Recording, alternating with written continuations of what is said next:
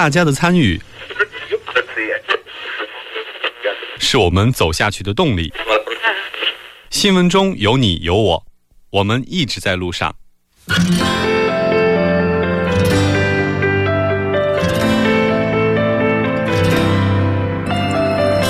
参与我们的节目，您可以通过手机短信的方式发送短信到井号幺零幺三，每条短信会收取五十韩元的通信费用，或者可以进入我们官方网站三 w 点 tbs 点 s o u r 点 kr 进行留言，我们期待大家的参与。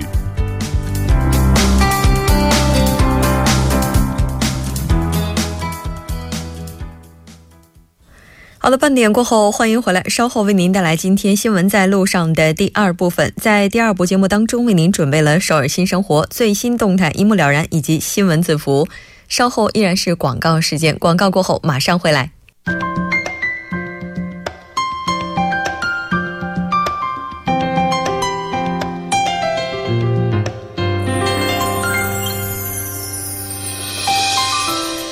首尔新生活为您介绍首尔市面向在韩外国人推出的优惠政策、开办的教育讲座、举行的庆典。那接下来马上进入我们今天的首尔新生活。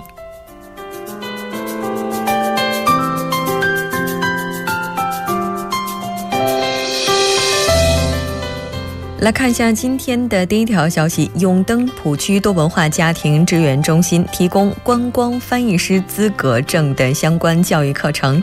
那这次课程的时间是从九月二十五号开始进行到十一月十七号，具体是在每周一、三、五下午从一点开始进行到五点。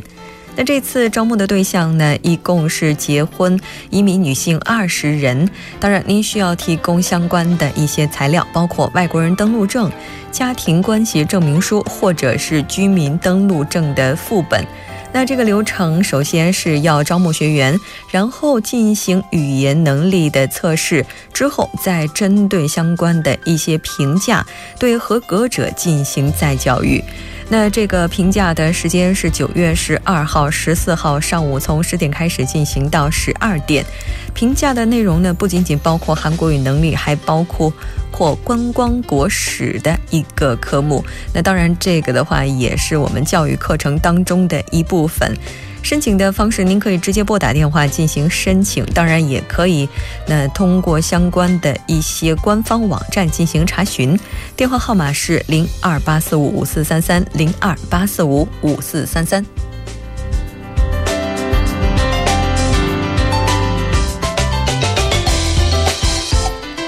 再来看一下今天的第二条消息，由松坡区多文化家庭支援中心提供的小初高鉴定考试班辅导课程呢，马上就要开始了。这个时间呢是从今天起，然后一直进行到合格为止。具体是在每周一到周五，从上午十点开始进行到下午三点。地点呢是在塔山培乌姆套。那这次招募的对象是登录在册的结婚移民者，内容包括与鉴定考试有关的科目，小学是六个科目，初中是六个，高中是七个科目。那这次考试的时间是二零一八年的四月份以及八月份。那这个考试每年会进行两次。如果您希望参与进来的话，要抓紧时间报名。那这个报名截止时间是到二零一七年的十二月三十一号。当然，这个的话应该是明年考试的报名时间了。那如果您希望能够参与这次课程培训的话，可以拨打电话进行报名，也可以直接来到现场进行报名。那报名电话是零二四零三三八四四零二四零三三八四四。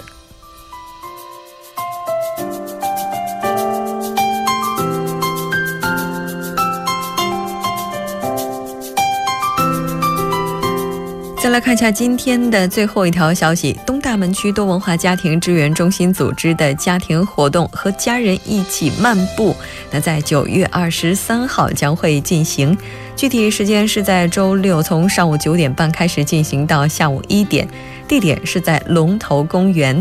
那这次招募的对象是居住在东大门区的家庭，这个家庭不仅仅包括多文化家庭，也包括韩国人家庭。报名的截止时间是到九月二十号，您可以直接来到现场报名，也可以拨打电话进行报名。那电话号码是零二九五七幺零六七零二九五七幺零六七。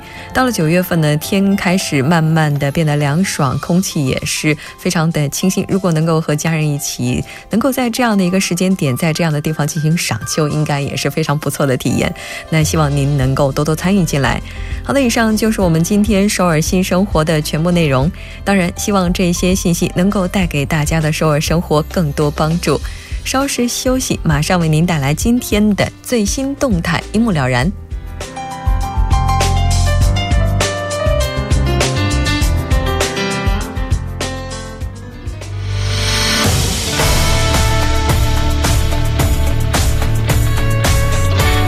您现在收听的是《新闻在路上》。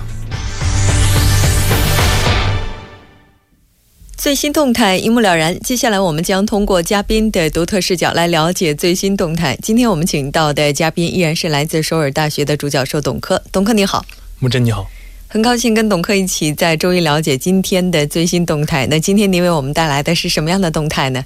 据报道。这个日本锦鲤最近在亚洲各国的富豪间是人气高涨。今年夏天，在泰国首都曼谷召开了年度例行的锦鲤拍卖会，拍卖会现场可谓是盛况空前。不但参会的锦鲤啊早就被售尽，有的呢更是被叫价至一一条一千万日元，日元那约合人民币呢基本上是六十万元左右。这个锦鲤的话，指的是鲤鱼，应该是鲤鱼科的一种。我刚才查了一下，它是生物学上的话是属于鲤科。全世界的话，大概是有大概三千七百种以上。是，那它是一种非常高档的观赏鱼。是的，是的，你可以说是鲤科，这后这个后者定义比较准啊，但它不是鲤鱼。那鲤锦鲤和鲤鱼它有什么不一样呢？说的通俗点，就是说这个锦鲤呢，它比较好看。它比鲤鱼呢，它虽然它这个生物学上属于理科，但是呢，它就是比鲤鱼它就是还是有不一样的。这个据统计啊，全世界理科鱼类它一共有二百一十个属，然后就像你说的是三千七百种以上，比这个三千七百种还要多。那锦鲤这个长的话呢，它大约能长到一米到一米半，而且呢寿命也很长，能活六十到七十年左右。那这个锦鲤一跟鲤鱼比的话呢，它体格更加健美，哎，色彩也更加艳丽，而且呢，这个还有各种各样的花纹，游泳起来呢也是更加怎么说呢，雄姿盎然，哎，而这个日本锦鲤啊，就是这个前拍这个叫价到一千万元日一千万日元的这个锦鲤啊，那它更是日本的国语啊。怎么说？就是说，这个日本人创造出来的这个锦鲤啊，可以叫它是活的艺术品。那一直就有这个称谓，叫做什么“水中活宝石”啦、“观赏鱼之王”啦，等等等等这样的称谓。那而日本锦鲤呢，更是这样，你像是这样大渔场里面一代一代挑选出最好看、最健壮的鲤鱼繁殖下来。那它的这个观赏价值和饲养价值呢，那那就更不用多说了。那我们都知道，其中最著名、最受锦鲤爱好者喜爱的是被称为“御三家”的红白锦鲤、大正三色锦鲤和昭和三色锦鲤。哎，你如果去首尔大的那个水塘里看，你能看到这样的锦鲤。是吧？我刚才就是看了一下，发现这个锦鲤它其实就是它的祖先就是鲤鱼，就是食用鲤。只不过到后来的话，根据颜值的不同，然后似乎被分成了三六九等。而且据说它们背上的这些颜色哈，就没有完全一样的。就是它可能会有一些色泽上的变化，哎，这是不是就是属于这种水生生物学根据颜值然后被分为了高中低档的感觉？哈，那刚才你也提到了说锦鲤它是这种可以游动的艺术品，水中的活宝等等。那为什么会有这么高的价格？可能也是跟它的艺术价值有关吧？对。首先呢，你说锦鲤的话，它是这个育种，它一代一代，它不是说我这么繁殖一代，我就能繁殖出来这么漂亮的品种。哎，它好多代的培养，而且就所以说，不是说全世界随随便便都能找得到的。第二呢，就是说也跟怎么说呢？我觉着也有必要提一下，为什么这个锦鲤拍卖的高价一般出在夏季这么一个话题啊？那。我大体跟大家说一下啊，就是说这个每年春季三月左右的时候呢，日本就开始这个各大渔场就开始繁殖锦鲤了。然后呢，到了十月份左右的时候，锦鲤就开始交易。那各个渔场呢，会首先把这个次品，哎，就是那些非主力鱼产的那个小鱼，然后这个卖掉，然后呢就是稍微大一点、稍微好看一点这个大当岁，哎，也就是你把那些要淘汰掉的鲤鱼，我们当然不是说不好了，只是说相较于那些特别好看、特别健壮的鱼，哎，可能没有那么好，然后把这些鱼卖掉，一步一步一步的，哎，这个，然后呢再稍微是花色好一点的，然后呢这个各大渔场呢就会把这个特别有前途的鱼留起来进行观察，哎，逐步以更高的价格卖掉，然后一直等到这个第二年二月以后。哎，那这些鱼就是什么小当岁、大当岁，那都是精品一些的，对吧？嗯。然后呢，再把这个，然后再从这些鱼里面再分出这样体型、花色都好的，然后做拍卖鱼。那么这个拍卖啊，就是日本这些渔场的主要收入了。也就是说，这个它这是按照从不好到好，然后按等级逐步卖掉的。所以说呢，这个鱼到越到后来，它就越好越贵。所以说，一般到了六月左右的时候呢。就是渔场已经不会有太多的鱼了，而剩下那些鱼呢，哎，都是立夏鲤，也就是这个剩下那些精锐的那些利鲤。然后这些鱼卖出去的时候，当然都是高价，然后再通过拍卖，拍卖时候那个面向的是全世界的这样富豪层次，是吧？哎，所以说这个价格就毫无疑问的话，就是你说一多少多少多少人六十万人民币，哎，也是。这个一条鱼能卖到这个价格，我觉得可能也是非常罕见的了。那再加上像日本的话，他们真的是秉承匠人精神，在饲养锦鲤这条路上也是走的跟其他国家相比是非常远的。那在这这方面的话，应该说日本的养殖是非常厉害的。其实真的是这样，这个不是说通过一代筛选、两代筛选，或者是十几代就能筛选出这么好看的锦鲤。嗯，而且呢，这个锦鲤你要说生产国最大的，它。绝对是日本，毫无疑问。那日本它就拥有最成熟的养殖技术和设备，而且呢，拥有大量的这样高品质、血统纯正的锦鲤，受到这些这些锦鲤呢，都受到这个各国的锦鲤爱好者的追捧。但是呢，就到了最近这几年的时候呢，就像是中国啊、马来西亚、新加坡啊、以色列这些新兴国家呢，也是哎异军突起。然后在饲养水平方面呢，也就是怎么说呢，就是直接。开始开始追赶日本，然后有力的冲击了这样日本一家独大的场面格局啊！所以说，你这样这样这样的锦鲤拍卖会的时候，你也能看到很多就是世界别的一些渔场，除了日本之外的在拍卖锦鲤。嗯，那因此呢，日本渔场呢，它也是迫于压力啊，不得不改变了一些这样海外销售的方法。这怎么说呢？就是之前啊，他们以大量销售鱼苗的方式，这样薄利多销。那现在呢，变成了这样挑选以后，然后可以这样拥有好看外形的锦鲤，然后呢，将其饲养成高级锦鲤以后单只出售。哎，而且呢，现在就是说这个海外销售量呢，据统计啊，已经占到这个日本锦鲤销售这个总销售量的百分之七十了。也就是说，面对这么多的竞争者，日本的这些养殖场，他们改变战略，走高端路线了，是吧？市场化了。那其实像鲤鱼的话，之所以在这个华语圈哈这么受欢迎，也是怎么讲，跟鲤鱼它本身的寓意是有关的。是的，是的。你看，其实所以说，中国市场呢，对于锦鲤它就是有一个天然大的需求啊。对。你看，我们作为中国人观念里，鲤鱼它一直就是怎么说呢？那孔子的儿子他还起名叫李呢，叫孔鲤刺钵鱼，对吧？那你看这个“鱼”的发音，它是“鱼”同音，是吧？就是那个就是结余剩下那个“鱼”，而“鲤”呢，它就跟“利”哎也是发音相同的，就是盈利不亏的那个“利”。所以这个鲤鱼，它首先我们一提到鲤鱼这个形象，就是象征富足。所以我们中国人过年的时候，你像。哎，不光年夜饭必须要有鱼，贴那个年画也是招财童子踩着莲花抱着鲤鱼，代表家中来年大吉大利，连年有余啊。对，哎，再者这个鲤鱼跃龙门也是中国人常常挂在嘴边的一句话。那鲤鱼越过龙门化为龙，你像这些什么中举啦、升官啦这样的飞黄腾达的事，都是鲤鱼跃龙门。再就是像哎，鲤鱼它也是广泛用来解释风水啦等等等等这样，所以说也有一些什么。风水嘛，它讲究讲究这个藏风聚水嘛，所以说这个鲤鱼也可以看作是什么招财啊、招福啊、哎挡灾啊、挡祸了这样的一些吉祥如意的念头。对，没错，像中国的话，我们有这个鲤鱼跃龙门，其实也是有着类似的一些寓意。而且呢，在古代的时候，官宦富人家的水池里都会有鲤鱼，我们也叫它为池中之物，哈，等等等等。其实这些都是鲤鱼在现在市场上这么畅销的一个原因。那我还看到，其实鲤鱼的话，不仅仅观赏价值非常高，而且它还有药用价值。也是非常有趣的。但是无论如何的话，希望这个价格高也不要高的太过于离谱，因为毕竟物种的话，当它这个身价被炒到一定程度的时候，对他来讲，有的时候也是一种灾难。是的，好的，非常感谢董克给我们带来这一期的节目，我们下期再见。谢谢木真。稍后我们来关注一下这一时段的路况、交通以及天气信息。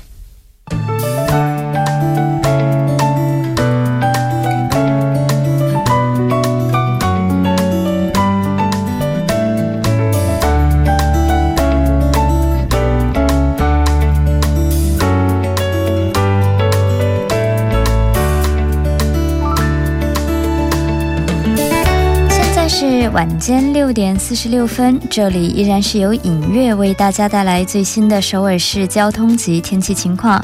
好的，我们还是首先继续关注两则交通管制的通告。在汉江大桥自南向北方向，目前是有桥梁的保修工程。那同样单方向的四个车道中的一到两个车道呢，将进行部分的交通管制。该作业会一直持续到十月二日，具体的时间段是从晚十点到翌日的凌晨六点。好的，第二则是发生在江边北路日山方向盘浦大桥到汉江大桥方向，目前是有道路的装备工程。那受影响，四个车道中的一个车道将进行部分的交通管制。那该作业会一直持续到九月二十六日，具体的时间段是从晚十点半到翌日的凌晨五点半。那同样在施工期间会有一到两天两天是进行白天这样的一个作业。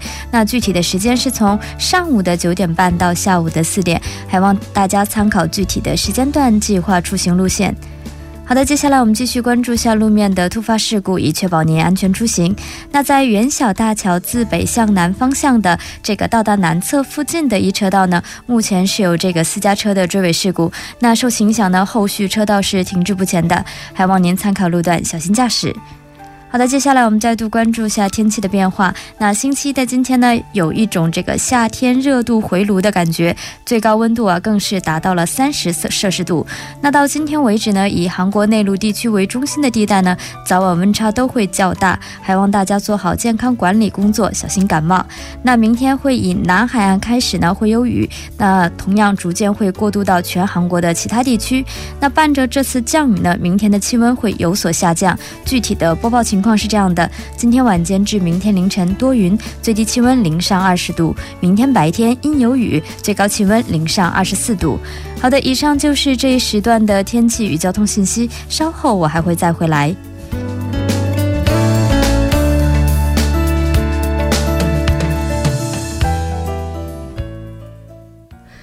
聚焦热门字符，解读新闻背后。接下来马上连线本台特邀记者全小星。小星你好。木真好，各位听众朋友们好。是的，那今天非常高兴在周一跟小新一起来了解今天的新闻字符，来看一下今天您为我们准备的是什么。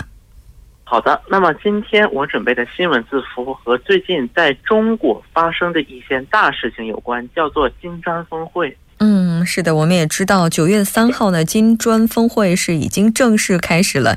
先来看一下相关的一些背景资料。好的，那么九月三日至五日，金砖国家领导人第九次会晤在中国福建省的厦门市举行，金砖五国以及埃及、几内亚、墨西哥。墨西哥、塔吉克斯坦、泰国的领导人将齐聚厦门，共商新兴市场和发展中国家合作大计。而我们说的金砖国家，相信对于许多朋友们都是比较熟悉的概熟悉的一个概念。那么这个概念源于二零零一年英国的经济学家吉姆·奥尼尔提出的金砖四国。及巴西、俄罗斯、印度和中国，那么这四个国家也是世界上最具有发展前景的新兴国家的代表。而五年后的二零六年，这四个国家在举行外长会议的时候，那么这也标志着金砖机制的一个建立。二零一零年后来，南非又加入到这里了，这个金砖。国家在行列当中，因此金砖四国就升级为了金砖五国。可以说，因为包括了中国和印度两个世界上人口最多的国家，所以金砖国家人口在全球人口的数量占比超过四成，而五国的经济总量在全球的比重也也是有一个非增高的一个趋势。可以说，回顾十年的发展历程，金砖国家之间的合作不仅是维护了金砖五国的稳定和发展，更可以说是顺应了世界历历史的一个大势，并且为世界的和平所做出了一定的贡献。嗯，是的。应该说，金砖国家的话，在过去的这十多年来的话，互相合作，并且也是实现了共赢，创造了很多的成就。我们来看一下。好的，那么金砖国家的这个会议机制，它是始于二零零六年巴西、俄罗斯、印度和中国四国外长举行的首次会晤。那么可以说，在这十年以来，金砖国家的合作代表性和影响力是不断的增加，合作的领域也从经济金融扩展到了政治安全、人文交流等。那么，就是以中国和巴西之间的一个合作为例，中国在巴西的投资额总共超过四百亿美元，在巴西的中企达到了两百家，而所在的行业也从能源延伸到了金融、医疗卫生等等一些新兴的产业，并且不断向高端制造业、清洁能源等产业链高端攀升。那么，那么，像中国跟印度之间，即便是最近曾一度引发了，但引发了全球人民担忧的中印边境危机，但这个危机也没有能够阻拦两国之间的一个经济交流互惠互利的一个趋势。而根据最新的调查数据显示，二零一七年第二季度，中国智能手机品牌在印度的市场市场份额从一年前的不到百分之二十。提高到了百分之四十五，而截至目前，以研发和制造手机芯片为主的中国企业已经成为印度排名第一的手机芯片厂商。可以说，金砖国家之间的一个合作是非常具有一个代表性。而在此，越来越多的中国企业深耕细作，可以说成为金砖国家之间合作务实的重要推动力。嗯，是的，没错。其实，在这一次金砖会议之前的话，中国和印度的话，因为边境问题也是在相当长的一段时间之内，然后出现了对峙问题呢。也有专家表示呢，可能是因为金砖峰会在前，所以说，那这一场应该说对峙以及分歧才得以比较快的去解决。所以说，这个机制的话，它已经不仅仅是一个经济机制了。那今年的这次峰会，它的主题是什么呢？好的，今年金砖峰会的。本次的这么一个会晤是围绕着深化金砖伙伴关系、开辟更加光明未来的主题，共话十年风雨历程，共商深化金砖合作，完善全球治理，促进世界经济增长，共同打造第二个金色十年。那么可以说，金砖国家为了共同的利益和目标走在一起，并且维护了各自国家和稳定的发展，同时也 推进了全球的一个区域一体化的一个进程。特别是今年六月，中国国家主席。习近平在会见金砖国家外长时，可以说阐释阐释了金砖国家合作之间的一个重大意义。那么，这有一个非常详细的一个例子，在今年八月初举行的金砖国家经贸部长会议上，各国批准了金砖国家投资便利化合作纲要，并且要求简化投资相关的行政手续，让企业通过最快捷的方式完成投资。那么，我们也可以看到，过去十年金砖国家贸易额从二零零六年的九百。三十亿美元增加到了二零一五年的两千四百四十亿美元，而从老百姓的角度来看，这份增长本身就意味着大量的就业岗位被金砖合作所创造，而随着跨国企业投资的便利，重大项目的落实启动，还将更多实实在在的就业机会被创造出来。嗯，是的，没错。其实我们也看到有很多的标题就提到了说，金砖峰会提倡的世界经济市场，无论您参不参与，它都已经是主流了，并且现在的这种金砖加模式也是在不断的加速全球治理的升级。那当然，提到这么大的一个主题的话，可能就会有朋友比较好奇哈，这一次峰会为什么会选择在中国的厦门？好的，那么二零一六年的十月份，习近平宣布中国将于二零一七年兼任金砖国家轮值主席国。那么为什么选择厦门？这也是可以一方面说是中央送给厦门的一个大礼包，另一方面也是厦门有一个丰富的经商历史所导致的。那么事实上，厦门有着丰富的承办大型会展会活动的经验，比如说中国每年的国际投资贸易洽谈会就在厦门举办，以引进来和走出。去为主题。那么这也是中国目目前唯一一个促进双向投资为目的的一个展览活动。而厦门作为“一带一路”的核心城市，可以说经济成果也是非常显著的。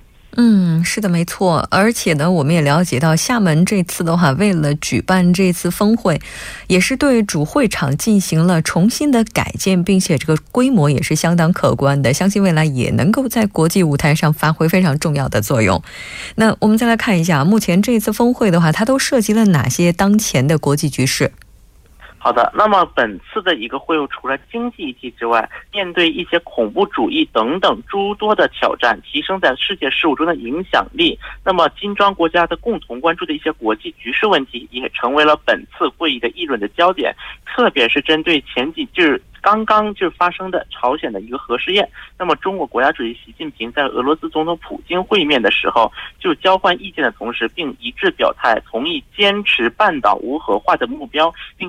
并希望各方密切沟通协调，妥善应对这一危机这一个情况。嗯，是的，没错。而且我们也看到了，目前专家对这次会议的评价也是非常的高，认为金砖合作呢是逆全球化时代的正能量。当然，这次的会议的话，到目前为止还没有完全的结束。那后续的一些内容，我们也会进行跟进。非常感谢小新给我们带来这一期连线，我们下期节目再见。再见。那到这里，我们今天的第二部节目就是这些了。稍后整点过后，为您带来我们今天的第三部以及第四部节目。